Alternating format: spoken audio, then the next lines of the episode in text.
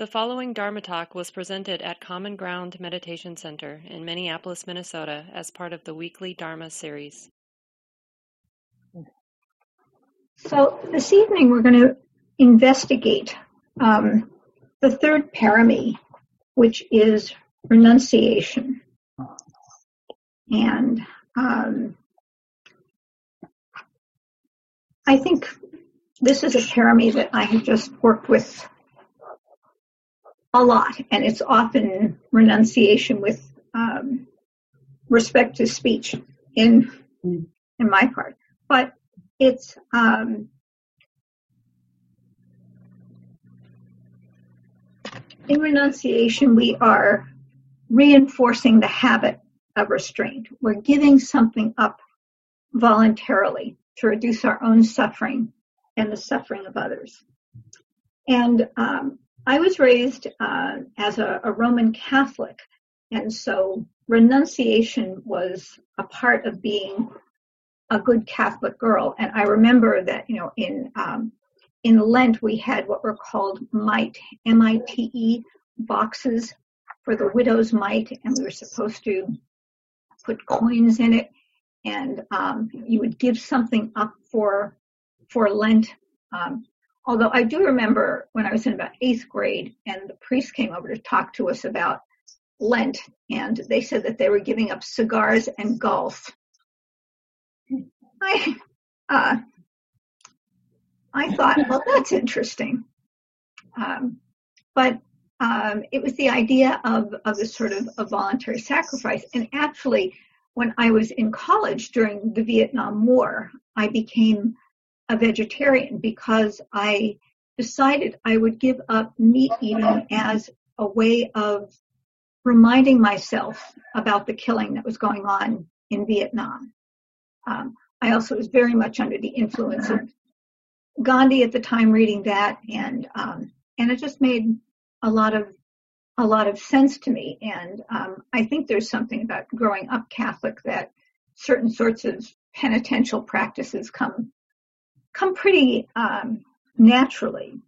Um, but as I was preparing for this and thinking a, lot about renunciation, I was reading um, some comments by Joseph Goldstein, and he has a very different uh, way of reframing the practice of renunciation. And he talks about it as non addiction to desire. And that we could really frame our exploration of renunciation as looking at our habit patterns um, and and seeing how we are we behave in certain sorts of addictive um, ways. Uh, so it's it's watching the wanting mind is really the the key to um, to renunciation. That we have this intent that we're going to watch what the mind wants, and then think about whether it's wholesome or not wholesome, or what's being reinforced. But it's to catch the want, the first step is kind of catching the the wanting mind. Um, and it's uh, you know one of the things I think that that is easiest to become aware of are our habits of distraction. Um, when we're um, uncomfortable, um, when we're bored, when something comes up that, that's painful, we often have this habit of distraction. Sometimes distraction is really skillful. Um, you know, sometimes when, um, you know, for example, someone is in physical pain, sometimes the best thing for that person to do may be to see if that person can get really engrossed in um, some DVD or something. There, there are lots of times where where distraction can be a really skillful means when it's intentional. Uh, but if we have a habit of distracting ourselves whenever things are uncomfortable, that's something to uh, to really look at. Um, and we also have um, habits of separation, habits of um, pulling away. Um, this may also be part of that that distraction. When something is difficult, um, an interaction, we pull ourselves away. We we do something else. And again, it's not. Um, we shouldn't assume that that's unskillful. But the, the challenge is to really bring our mindful attention to what's going on in that sort of, of habit pattern. Um, during this time of uh, sort of enforced separation, there's a lot of what I think of as um, cocooning with the pleasant. And some of that is, is probably really skillful. But if that's all we're doing and we just have this desire not to feel any pain, the desire not to uh, be aware of either our own suffering or the suffering of others, that's a place where we can start practicing um, renunciation. Um, there's also the idea, and I thought this was intriguing. Um, when we're bored, we often look for something to want when we're bored, you know, you open the refrigerator, um, browse catalogs, um, turn on the TV and see what's on um, Netflix or Amazon Prime. It's again looking at how the mind is um, is working with with desire. Um, and, um, you know, so we have all these sorts of habits around automatically satisfying our desire.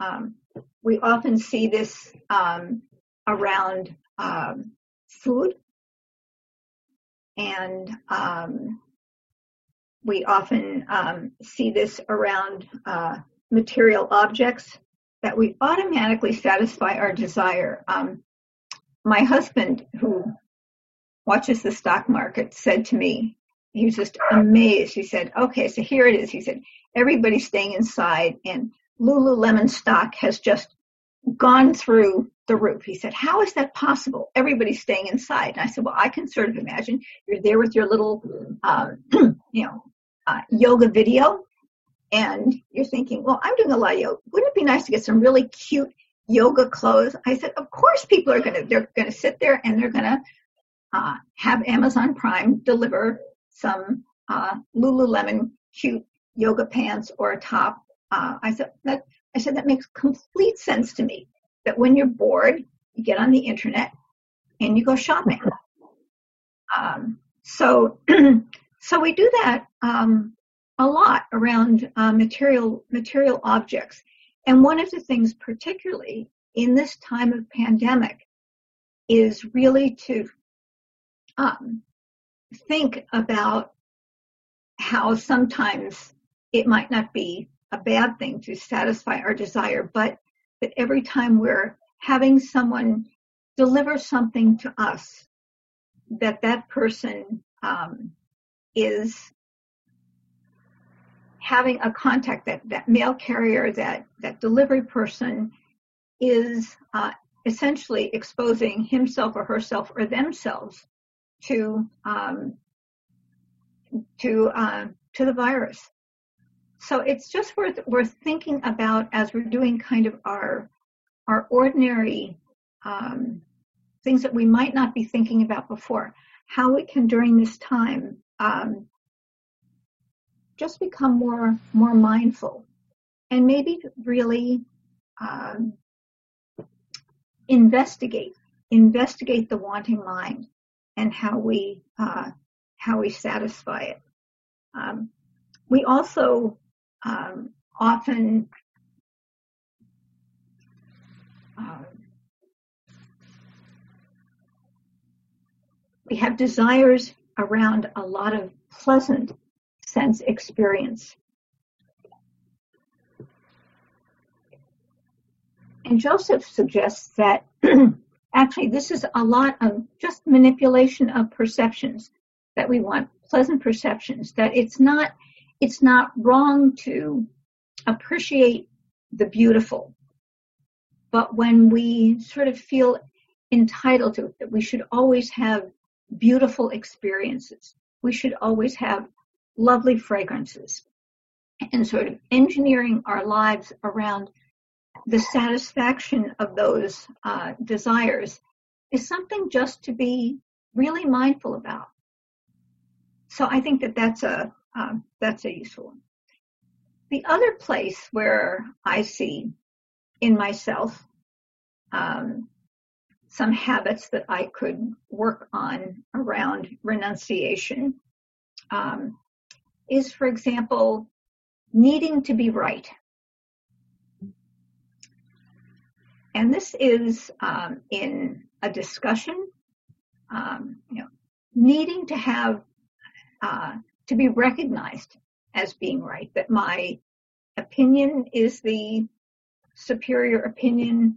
Um, that my take on things is the most perceptive taste. And just watching this sort of um, the energy behind that, the desire, and really seeing that can be um, rather humbling to see that that that wanting to be right. And some of you know that you know I was uh, my training was as a professional philosopher, and so that was you know sort of uh, what what we did. You know, you won the argument.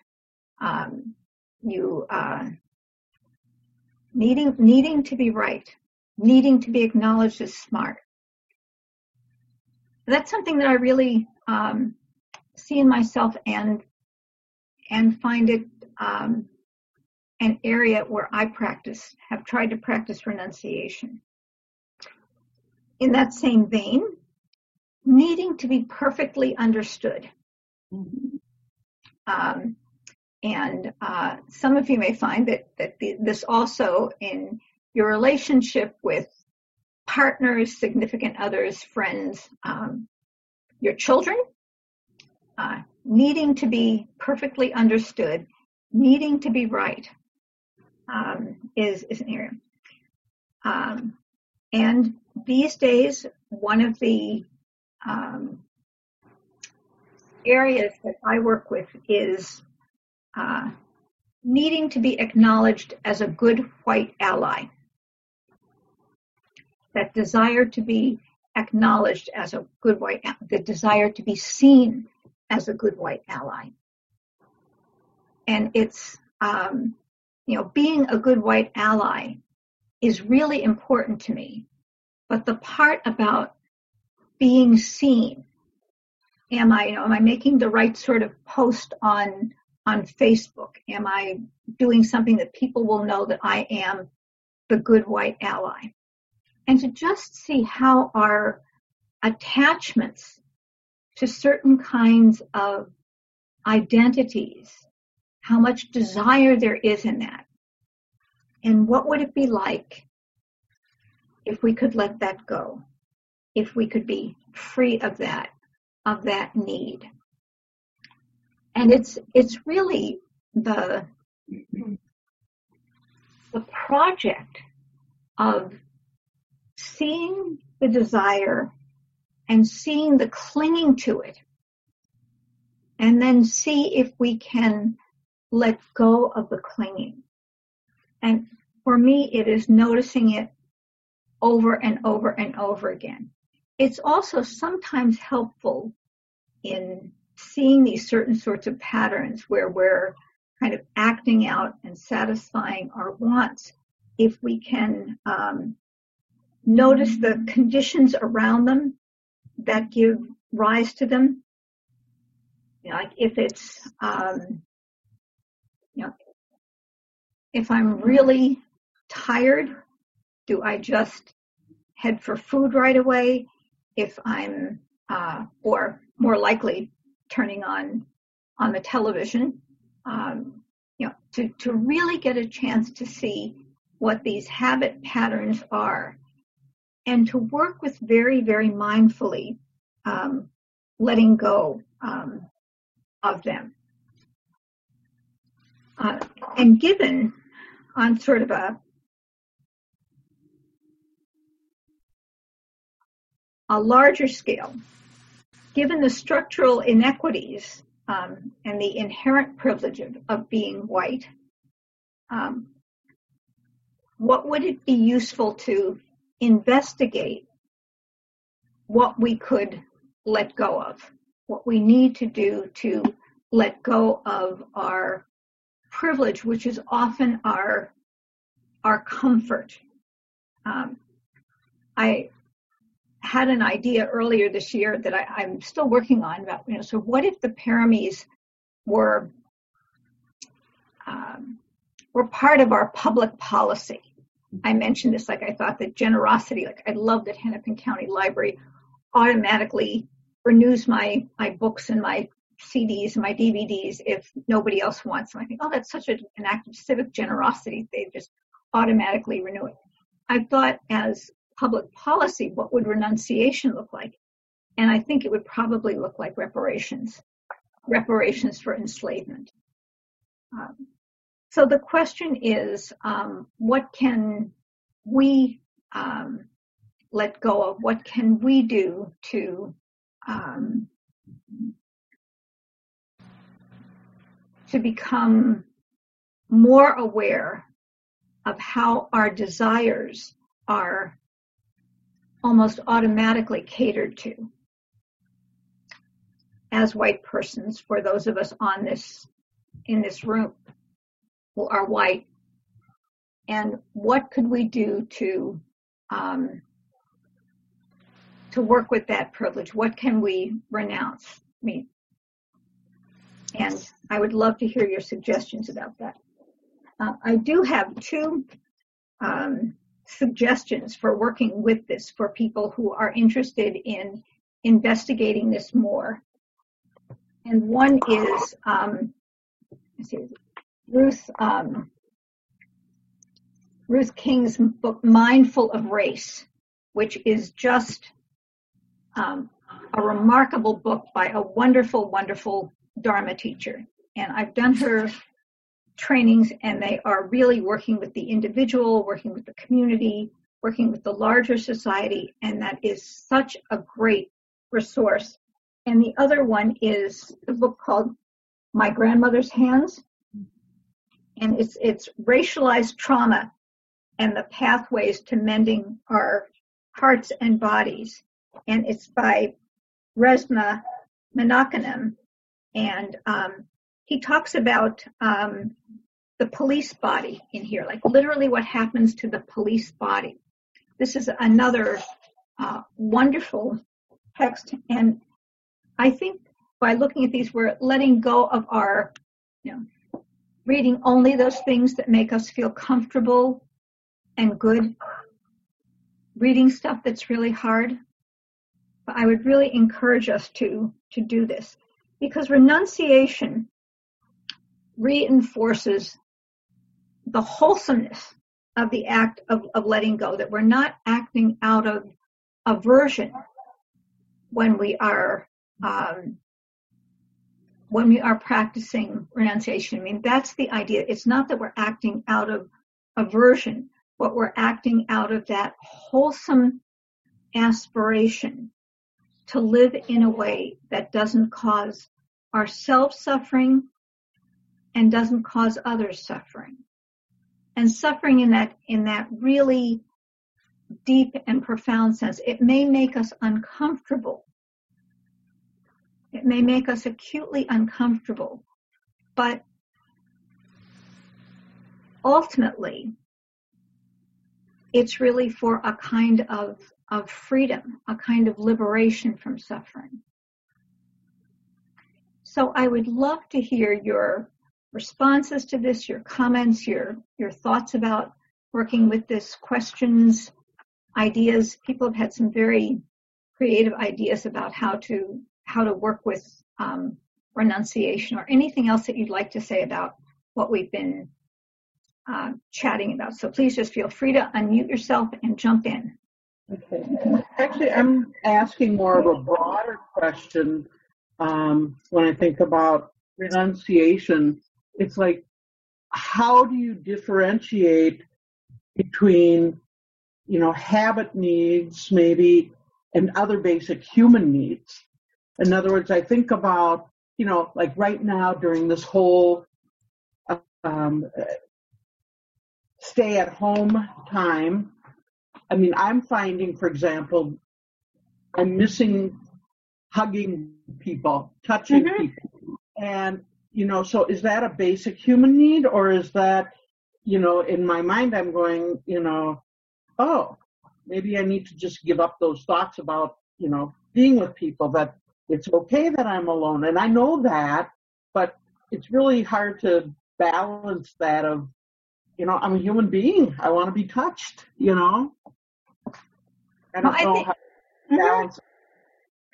I mean, I, I, do think that it's really important to um, acknowledge that we have some very, very um, basic and, and wholesome needs, like the, the need to connect um, would be very wholesome. What's interesting about this as, as a practice, and the Buddha talked about this. Now, the Buddha said that uh, when he was talking about his son Rahula, about doing something, he said, So, Rahula, before you do it, think about it. Is this to my benefit and the benefit of others? Will it hurt me or hurt others? While you're doing it, is this hurting me? Is this hurting others? When you're done with it, is this hurting me or others? And if you make a mistake, if you, you've thought that you were not going to be harming yourself or others, and you are, then talk with the wise. And I think that a lot of this practice, and, and this is what I love about um, Buddhist practice, it's so pragmatic. It's so empirical. It's now try this, see what happens. What happens to your to your mind? You know, it may be the most skillful thing I can do at 10 o'clock at night is to watch Parks and Recreation.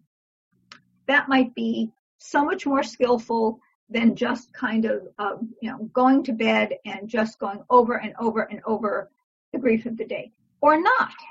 It, it really is the, the challenge in this is to really see for ourselves and to practice and to try different sorts of, of strategies and to just also, I think it's really important to remember our good intentions, although especially around um, issues about race, intentions are really important.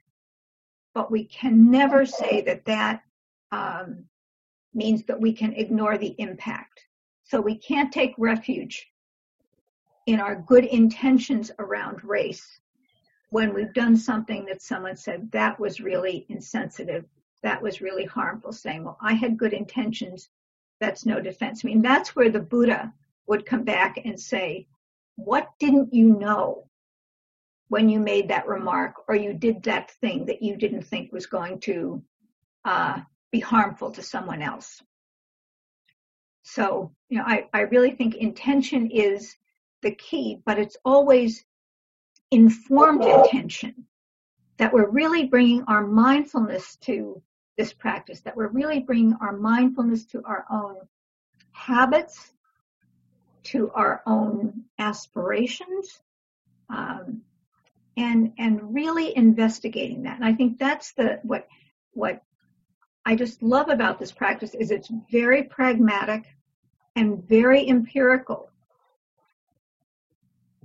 To follow up on your, first of all, I, I really like the phrase "the wanting mind," and um, I think, for instance, um, in my situation, the wanting mind of wanting to see my beloved who's a thousand miles away and wanting to see my mother in a nursing home, whom I did see today for the first time in 75 days, uh, outside, and um, that there's nothing wrong with that. That's that is, you know, it's a desire to be with the people that you love.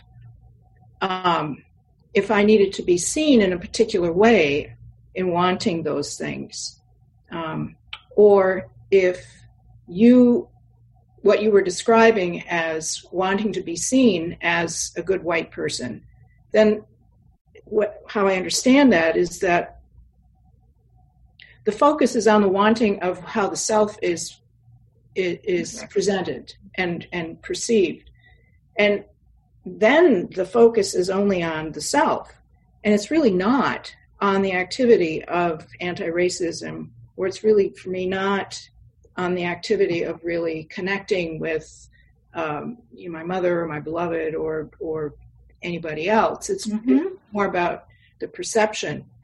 And when you drop that need for the self perception to be in a certain way publicly, it opens up all this room. Then, if somebody says that remark was really insensitive, well, you don't have the defense of having to preserve this or present the self in a certain way, you don't have that defense. You can actually possibly hear it and make mm-hmm. it, and it opens up um, a lot more curiosity as well. No, that's beautifully said. Thank you. That really adds to this. Thank to you. you know, kind of elucidate maybe a little further in my mind about how I work with that coming up is, you know, first of all, is like, is this a need or is this a want? you know i mean it's internally okay mm-hmm. is and and i do have a predilection for having very strong wants um, postulate postulate self postulated as this is something i need as if you mm-hmm. know um, uh, i'm not going to make it in the world i'm not going to survive unless i get this get this you know um, so it just kind of watch with a sense of compassion that um, I am a needy, wanting person because it's kind of kind of the human license, all right. But I need to be really careful if I'm not going to bring further suffering to myself or to others about interrogating them, regardless of which way they come up, you know, and um, yeah, just along the guidelines of what you already said, it's like um, to be connected to other people um, and to be touched is we could certainly say it's a human need. I mean babies you know don't do well when they're not touched. This was you know a huge discovery about um, uh, children in orphanages and so forth that they you know failed to thrive now we're in a situation where if I push that out into the world, I can endanger other my own and other people's health. So I can hold that as something that yeah is dear to me and but it's not appropriate right now in most of the contexts that I have going to embrace any of my dear friends and relatives. Um, and can I can I live with that? And the answer is yes, because I don't, my deepest wish is not to bring harm. Thanks. Thank you. Do virtual hugs, Steve. well, they, I mean, one thing is very, I'm glad you brought up compassion. So you know that the two wings of the Dharma are wisdom and compassion, and they're always acting together. And a really important part of compassion is self compassion. And this may sound very um, corny, but one of the things that when Kristin Neff teaches self-compassion, one of the things that she encourages people to do is to stroke themselves, is to really caress themselves, is to bring that um, bring that sense of touch and caring to yourself. And uh, I know that that for people like Dan Harris and other um, more rugged meditators, that sounds, um, you know, extremely, that's too touchy feely. But she makes the very interesting point that, um, you know, it, it, really, that bringing that sense of touch. So often when I do metta practice or compassion practice, I bring my hand to my heart. You know, it, it's, it's a way of just letting the whole body remember this. So the idea of, of compassion as we do these renunciation practices, you know, especially if it's a really kind of ingrained habit and we've had all these years, all this kind of karmic momentum of getting this this habit um, in place of satisfying this this desire, and so having a lot of compassion for um, the challenge to let go of that, and really trying to remember that what we're looking for is um, is the the sense of release that we have when we're no longer congealed around um, that habit. One of the wonderful things that um, Bhikkhu Analayo talks about in, in compassion that was really important to remember, he said the thing about compassion is that we we uh, hold another's suffering and we have the the deep desire for that person to be released from suffering that that's part of it, that we wish for the liberation from that person's suffering. And that wish is kind of a joyful thing. So I think that it's really important as we do all of these practices to uh, to really hold them with a sense of compassion for others and a sense of compassion for ourselves. Other thoughts? But I'd like to go back and speak to uh, your initial question about and, and framing it within the um, racial paradigm. Um, one of the re, re, one of the ways I've been working with renunciation as the good white person, because I I carry that also, is um, in those moments in interaction or conversation with a person of color when I express myself in some way that just in the moment after it's said or done, there's unexamined white privilege in the room. I just, you know, I just know it. I've stumbled over it. I feel it. I, I like, oh, I wasn't thinking of the impact. I was speaking from my own position of ease. And I wasn't, uh, what's the word I use? Like, I wasn't aware of my whiteness in the moment. I forget my whiteness, right? Which is a form of privilege.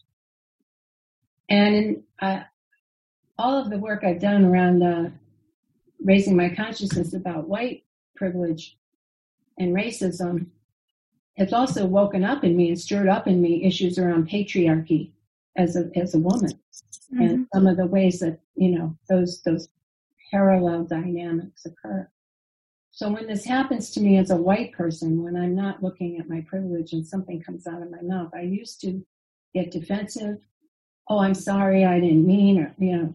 Now, sometimes an apology is appropriate and necessary for the other person, but mostly it's to protect my own image, and it hasn't gone over well. And I think when when a um, a man uh, exhibits unexamined male privilege, and it has an impact on me, the very worst thing, the thing I don't want to hear is, "I'm not sexist.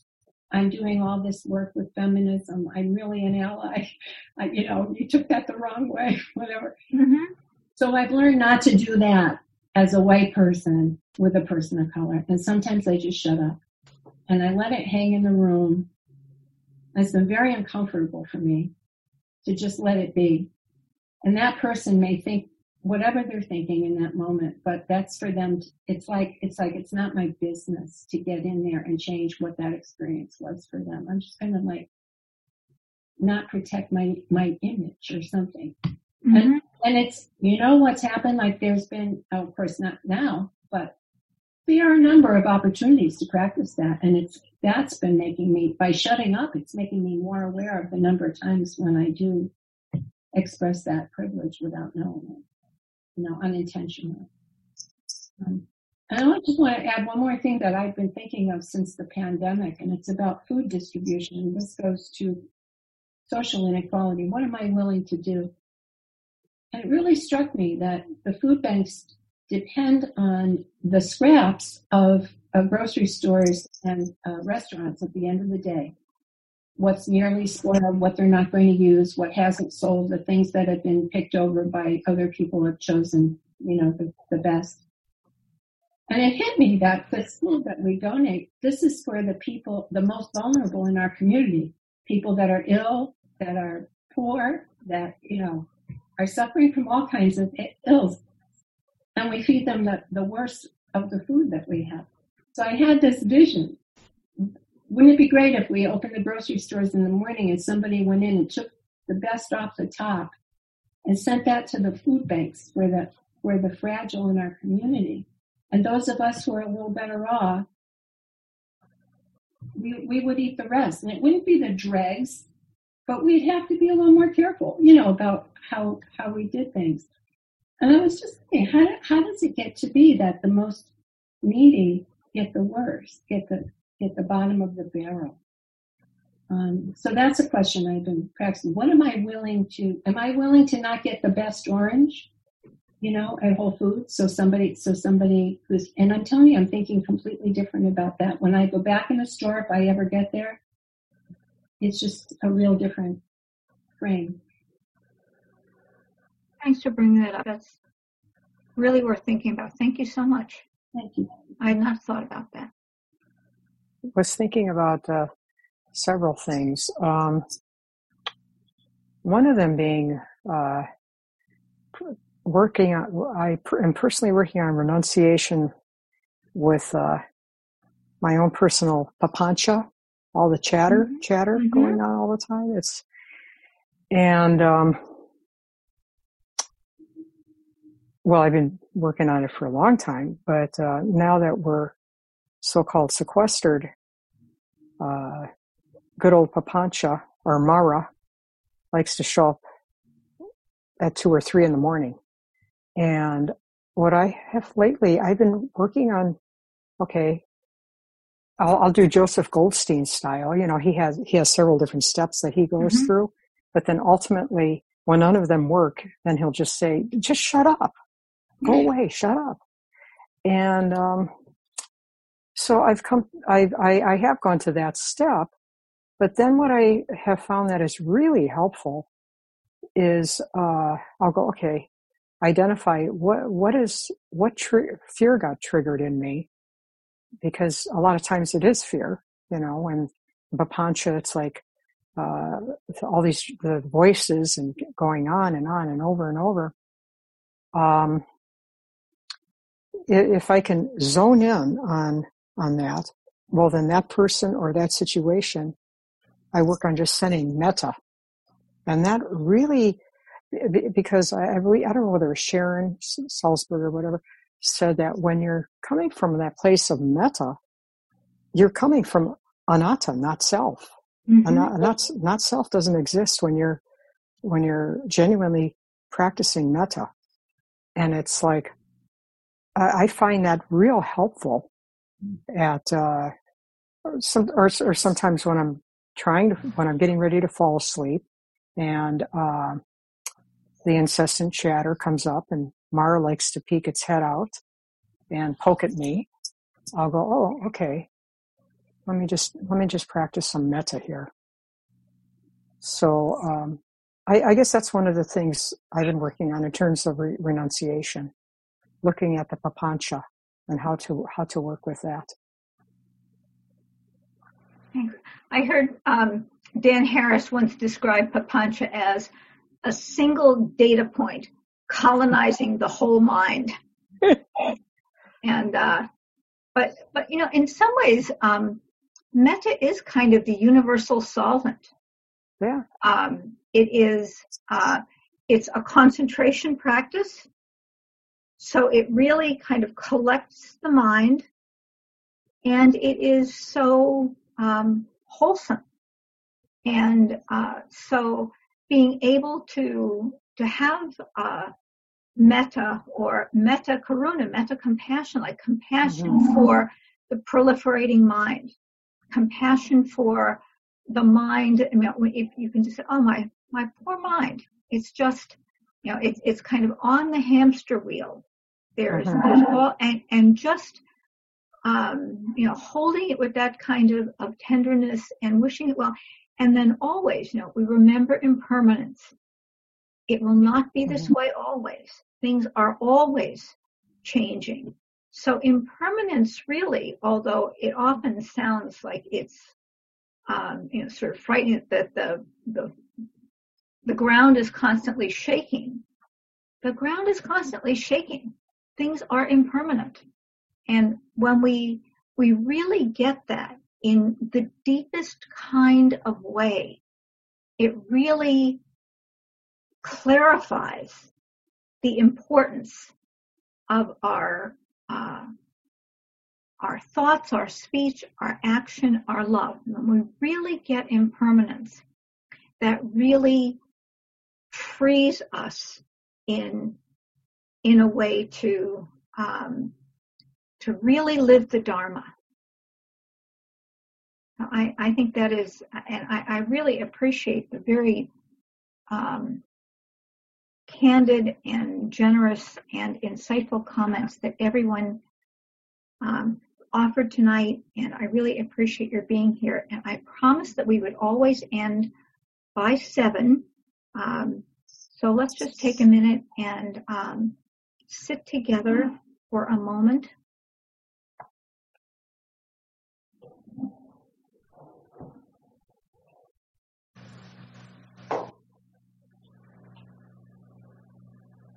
Really appreciating how good it is to be together.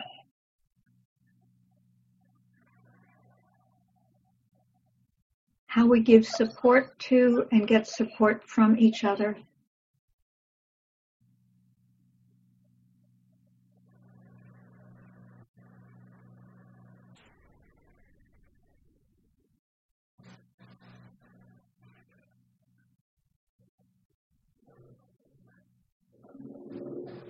And may wisdom and compassion protect us always.